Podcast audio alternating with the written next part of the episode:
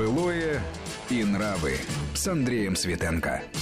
У микрофона Андрей Светенко. Это программа «Былое и нравы». Сегодня мы поговорим о самодеятельности в высоком, хорошем и прочих смыслах. Хотя, может быть, это покажется странным по ходу разговора, потому что самодеятельность, музыка, каждое поколение свои песни рождает, и каждое старшее поколение, становясь взрослыми, ругает молодое за то, что они не те песни поют. Мы вот на себе это все испытали, и сейчас вот я уже в годах пребывающие, значит, то же самое адресую молодым. У нас сегодня в гостях известный музыкант Евгений Шулимович Маргулис, «Машина времени». Ну, не «Машина времени», просто ну, давайте ограничимся просто музыкант. Просто музыкант, вот это вот... Самая лучшая аттестация. Так вот, ну, наверное, вот сразу обозначим вот этот контрапункт. Ровесники мы, да, и поэтому, наверное, вот эта молодость, юность, выпавшая на годы застоя, так сказать, если говорить уже, так сказать, политизированными словами, она очень показательна была. Потому что, с одной стороны, самодеятельность советской власти приветствовала, вроде бы, это все, так сказать, поощрялось, и соответствующие там дома культуры, дворцы, кружки там, и прочее, прочее. Но вот получалось и так, что когда люди действительно что-то сами начинали делать, творить, и сочинять, и, и пробовать, то здесь возникать начинали проблемы.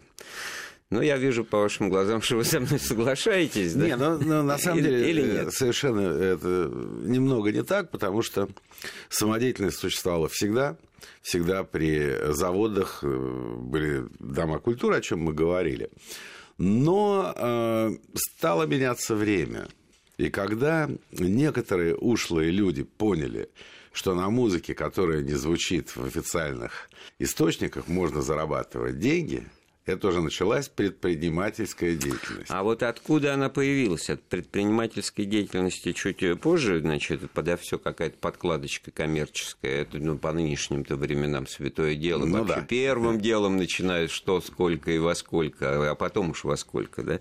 Так вот, как это для вас было? Ну, ведь это ну, тяга к творчеству. Потом выясняешь, что ты что-то не так сочинил. Вот потом в моем скромном случае, так сказать, у меня э, мои вирши, так сказать, юношеские оказались э, взрослыми дядями в погонах, так сказать, изучаемые, и они меня спрашивали, почему ты так об этом пишешь, так сказать, грустно, так сказать, и, а, а, а не пафосно и лирично, да, вот это самое...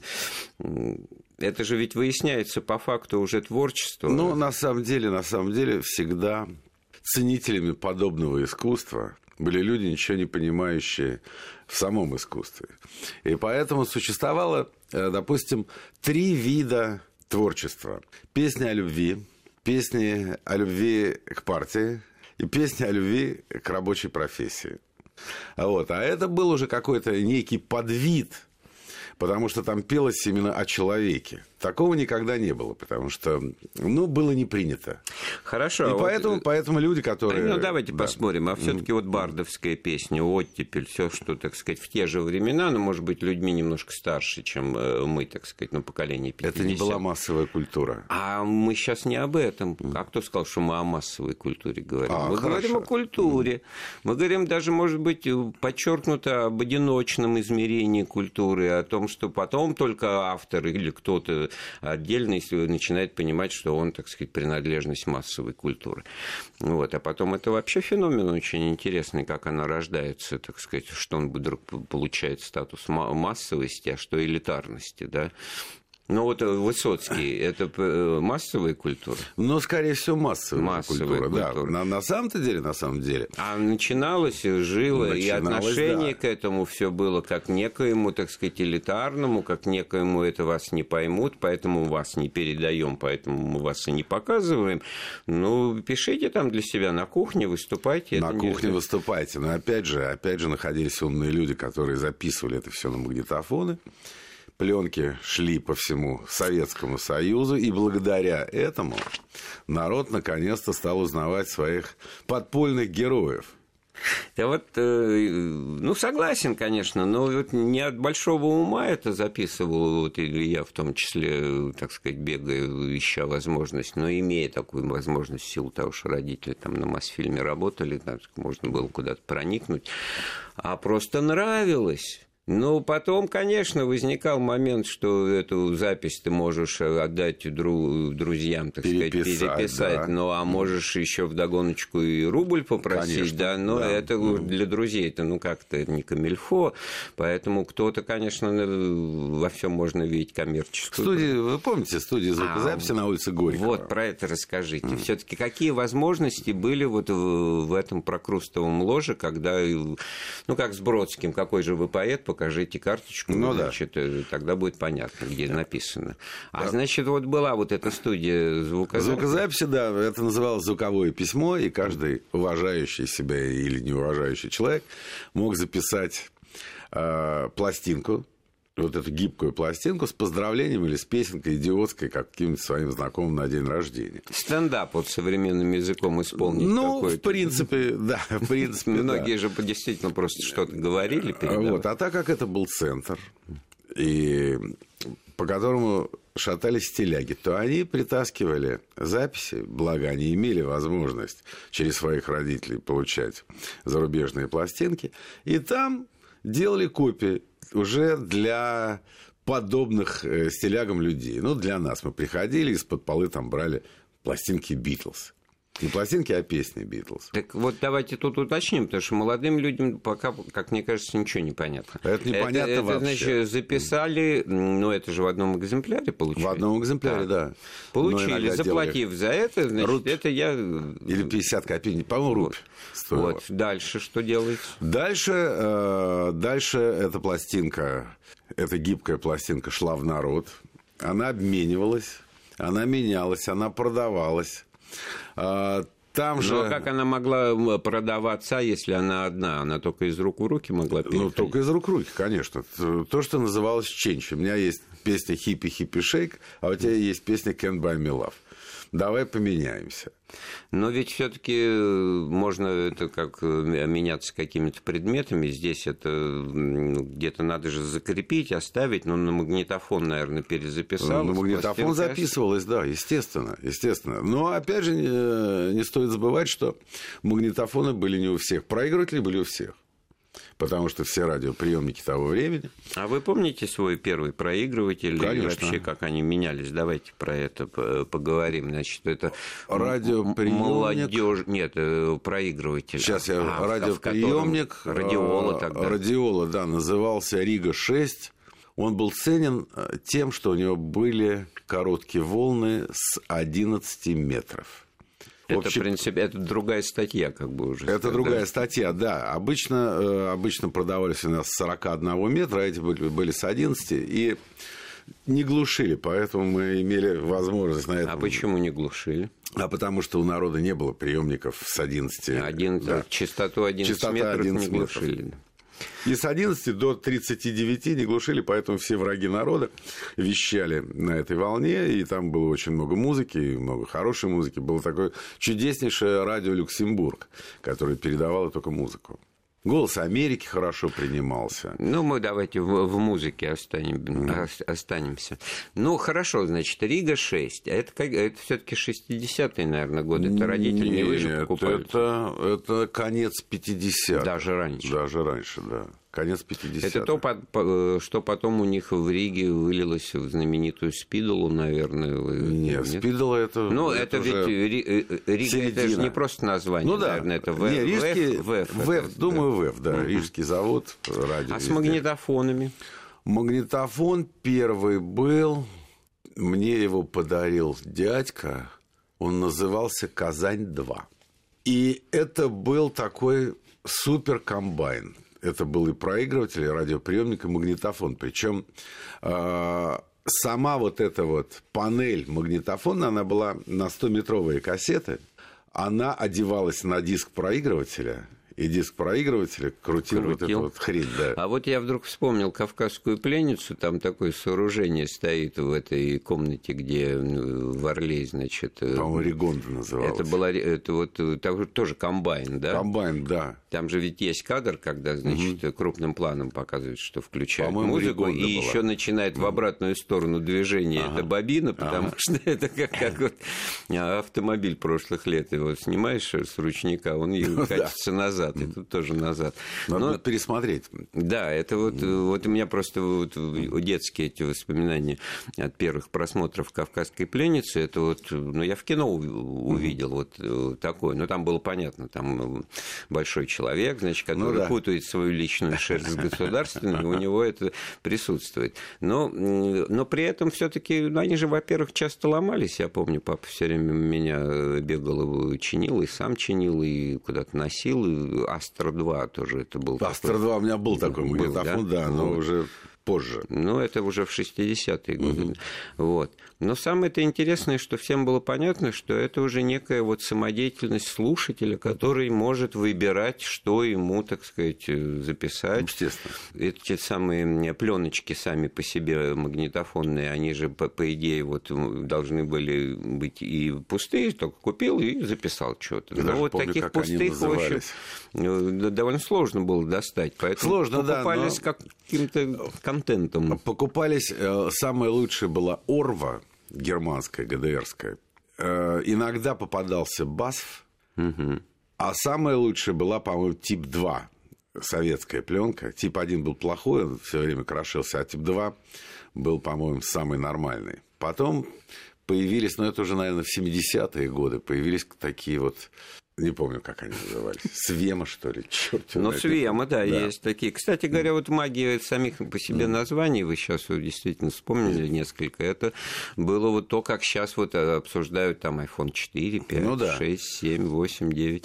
Ну, опять же, опять же, вот возвращаясь к, к музыке, мне страшно повезло, потому что я местный житель, я аэропортовский. А аэропорт всегда славился тем, что дети писателей, дети военных, дети режиссеров. То есть... Это к вопросу о массовой культуре, потому что это элитный район, такой массовый, ну, да. интеллигентный. Вот. Да. И я, я помню, что, познакомившись с Крисом Кельми практически в вашем дворе, в доме пионеров на Миусской площади, куда мы ходили, вот, он мне, по-моему, дал послушать то ли Чабби Чекера, то ли еще кого-то. Спросил, есть магнитофон? Есть. Вот тебе Чабби Чекер, а ты мне тоже что-нибудь принеси. Какая вот связующая нить для завязывания вообще отношений, приятельских для начала, потом, может быть, перерастающих, так сказать, в дружбу, и уже действительно без всяких материальных подкреплений. Но начало, я это хорошо тоже очень помню, вот это вот ченч, этот обмен, да, у кого чего есть. И в этом смысле, конечно, с одной стороны, были завитки по поводу того, что, ну да, у этой... У Ани Распоркиной, там, mm. папа дипломат, mm. конечно, ездит, она Битлов диски, значит, приносит, но а ей для того, чтобы, так сказать, себя как-то укрепить в коллективе, значит, было приятно, так бы на нее, может Никто быть, и внимания не обращали, да. а тут она была, ну, ценным товарищем. Э, в данный момент нас интересовала только музыка, потому что э, мы были юны. Вот, музыка нас как-то напитывала другими совершенно формами. Вот я ведь начал с чего? Музыка была всегда, и музыка звучала, и музыку, так сказать, предлагали, и, и заниматься музыкой. Вы же музыкальное училище закончили. Ничего не закончил. Ничего не закончил. Я из-за зависти, из-за зависти взял гитару. Вот, интересный мотив, кстати говоря, да, понимаю. понимаю. Чтобы девчонкам нравится. А, да, вот у меня, будем тогда говорить так, не получилось. А у вас получилось, значит, что талант всё-таки? Ну, наверное, был, да, есть. И трудолюбие? Ну, наверное, да. Хотя я не помню, чтобы я усиленно как-то занимался. Но вы сами занимались или вас все-таки кто-то Нет, учил? Сам. Сами. Ну, тогда это э, талант самоучки. Сам я, опять же, говорю, что, э, скажем, с музыкой проблем у меня не было вообще никаких. То есть с музыкальным материалом. То есть все, что выходило, привозилось моими одноклассниками. не критично воспринималось как то, что раз вот будем говорить, Крис Кельми, значит, говорит, надо верить и нравится. Ну, да, вот сейчас да. вот мне вот предложи что-нибудь послушать, я же ведь, скорее всего, скажу, да что ерунда какая-то, не отвлекайте меня, потому что есть какой-то внутренний ригоризм уже, ретроградство, и, там, и мизантропия там, и так далее. Но я к чему говорю? Значит, все-таки предрасположенность была какой-то вот культурный запрос на то, чтобы услышать что-то такое, что по всесоюзному радио и центральному телевидению не передают. Нет, опять же, возвращаясь назад, мы же слушали все-таки вражеские голоса, и родители слушали, потому что интересно было. Родителям интересно было узнать, что творится. Что мне, говорят. Да, да, мне интересно было слушать то, что, то, что играется, потому что, опять же, то, что звучало у нас, это звучало у нас. Вот есть три типа. Ну, есть еще классическая музыка, но она, как бы, это отдельная история. Вот, а тут абсолютно новые формы, новые формы, новые звуки, новый какой-то музыкальный ряд. Поют не так, как мы привыкли слушать, естественно. Кто-то слушал одну группу, кто-то слушал другую группу, потом мы обменивались, передавали друг дружке перепечатанные, переснятые фотографии журналов. Там непонятно вообще, кто есть кто. Но главное, чтобы были... Мы оставили волосы. Эту тему, да. что можно было не просто передавать, но и продавать. Ну, да, и, да. Я помню, мой первый гонорар в восьмом классе заработанный. Мне ушлые старшеклассники сказали, вот это тут английский учишь, значит, там за, за пятерку что-то рассказывать. Вот тебе пятерка, ага. переведи некролог по Брайану Джонсу. Ага. Значит, у ага. Роллингов умер, значит. Я помню, сколько стоили фотографии. Гитарист, да, и, и вот, это не то, что продавали только вот на, на Калинушке тогда первые, mm-hmm. значит, вот эти э, фотографии и прочее из-под полы, из полупод полы, но и тексты, значит, вот в данном случае все-таки вот то, что сейчас, ну, элемент в этой журналистике музыкальной, значит, вот какое-то пространство, которое сейчас селфи-журналистика заполняет, mm-hmm. блог, вот это вот все в таком м- пещерном варианте, значит, идете на машинке, на эльке. Ну да, да. Нет, а было, было еще интересно, что э, мы-то уезжали э, на каникулы по пионерским лагерям, в какие-нибудь Холщовики и Снегири, а мои там сокамерники по классу, кто там в Японию, кто еще куда-то. Естественно, первого сентября э, я показывал комариный укус, они показывали русское слово. Они показывали нотные сборники Битлов, нотные сборники Роллингов с картинками, с аккордами, там, ну, черти что. Стоило это бешеных денег. Я помню, что пластинки стоили зарубежные шестьдесят рублей. Но двойные это уже, сто двадцать. Это уже в том ряду, где джинсы, значит, да, пластинки. Да, это шестидесятые, конец шестидесятых. Это конец шестидесятых. Mm-hmm. Да, я готовил я, конечно, вам вопрос о том, какие вот музыкальные группы и вообще... Ну, понятно, что это Битлз вы назвали, Роллинг Стоунс. Ну, пока дальше забегать не будем. Было ощущение, что это вот какая-то, ну, не просто другая музыкальная планета вот в мире, так сказать, что мы немножко... в отрыве. Хотя какие-то переложения Битлсу у нас все-таки... Это были. Потом. Ну, что значит потом? Это уже конец шестидесятых. Это, вы знаете, шестидесятых. Вот фирма «Мелодия», конец шестидесятых. Mm-hmm. Ну, мы не будем забывать, что мы одного года рождения. Но «Битлз»-то развалились таком... в шестьдесят девятом году. году да. mm-hmm. И еще был КВН, в котором успели сказать, что, значит, вот, что бы ты хотел, мальчик, услышать. Ансамбль «Битлза», и ему там радостно ответили. Он распался. То есть, вот mm-hmm. таким вот образом по центральному телевидению... Мы вдруг вчера это... с Яном Лебензоном вспоминали старую одесскую команду КВНную. Вот-вот, я про нее рассказывал. Макаровым, да, с Макаровым. Да. Вот это его текст. Вот. Да, и, слова, и вспоминали, почему-то вспомнили песню «Yesterday», которую они пели «Если бы». Угу. Вот как раз. Вот-вот, мы, мы пересказываем это, одно и то же мизансцену. Это, по-моему, год шестьдесят пятый, наверное. Нет, шестьдесят шестой. Это позже. Позже? Позже, да. Это в конце mm-hmm. шестидесятых как раз было. Но в данном случае вот сам, с одной стороны, при, призываю к какой-то хронологии, ага. с другой стороны, ее, ее же и не требую. Мысль такая, что вот насколько вообще, как вы, как музыкант, понимали, понимаете сейчас, что тогда вот был какой-то бурный процесс вот развития, ну, музыкального творчества молодого поколения, да, вот, потому что поколение там, западные, тех же лет рождения, что, что и наша, так сказать. Но мне все-таки кажется, что у поколения, на круг у человечества одни и те же какие-то вот задатки, одни и те же устремления, одни и те же как бы вот порывы, которые, ну, находят отклик, потому что если бы это было вот, ну, чуждо, непонятно, язык другой, ну, это, может быть, и не воспринимается. Не, на самом деле, что-то новое появляется, когда э, застой начинает уже душить. Mm. И я помню, что Битлз появились э, на фоне э, вот этой вот американо-английской скучнейшей музыки, скафл такая, ну, скучнейшая, такие какие-то оркестрики, какая-то легкая музыка. И тут появились Битлз, которые разорвали ритмы, песни. Да, ритм, да. бит, бит удар, да. да. Вот, они были ни на кого не похожи, естественно, это э, как бы взрыхлило всю музыкальную поляну, и появились группы, которые играли как Битлз, старались играть как Битлз. Это продолжалось лет пять, пока не появился Led Zeppelin. Так вот, э, и в Англии, э, насколько я да. так понимаю, старшее поколение, это все, в общем, достаточно скептически воспринимало, ох или ах. Это всегда, это, это не вот, только это вот, везде. Вот мне интересно, вот это вот всегда и везде. Вот. А старшее поколение, да, старшее поколение никогда не любит то, что делает э, новое поколение. Хорошо, мы теперь старшее поколение. Мы что, уж так прям не любим? Ну, как то, что рэп, дел... в рэп я не слушаю, потому что мне не нравится. Я, я не слушаю какой-то там хип-хоп. Понятно. Но вы же не запрещаете или запрещаете? Нет, тем... не, не запрещаю. Не запрещаю. Отец мой Битлов называл, песни Битлз называл собачьим лаем. Вот.